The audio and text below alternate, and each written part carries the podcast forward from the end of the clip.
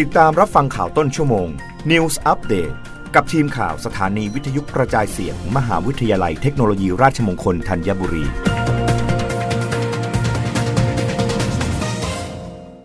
รับฟังข่าวต้นชั่วโมงโดยทีมข่าววิทยุราชมงคลธัญบุรีค่ะ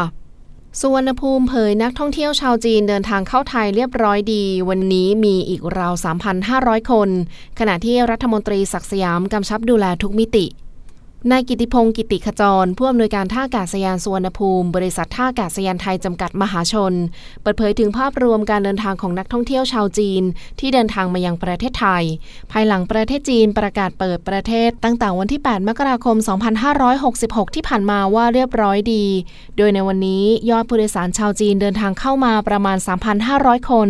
จาก 15 เที่ยวบิน ซึ่งจำนวนผู้โดยสารวันนี้ก็ใกล้เคียงกับวันที่ 9 มกราคมที่ผ่านมา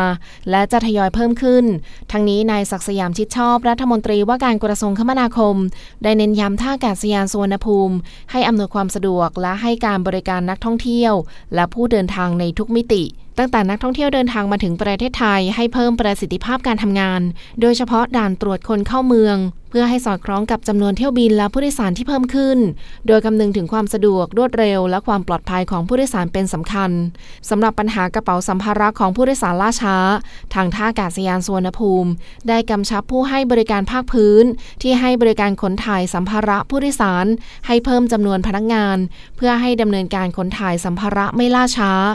นอกจากนี้รัฐมนตรีว่าการกระทรวงคมนาคม ยังได้กำชับเรื่องการให้บริการของรถแท็กซี่ ที่จะต้องเพียงพอกับความต้องการของผู้ใช้บริการ โดยล่าสุดจำนวนแท็กซี่ที่ลงทะเบียนเพื่อให้บริการในท่าอากาศยานสุวรรณภูมิ มีจำนวนเพิ่มขึ้น อยู่ที่ 2,800 คันแต่อย่างไรก็ตามท่าอากาศยานสุวรรณภูมิ จะมีการจัดพื้นที่ให้กับรถแท็กซี่ที่เป็นแอปพลิเคชัน ให้สามารถมารอรับผู้โดยสารได้อีกด้วย รับฟังข่าวครั้งต่อไปได้ในต้นชั่วโมงหน้า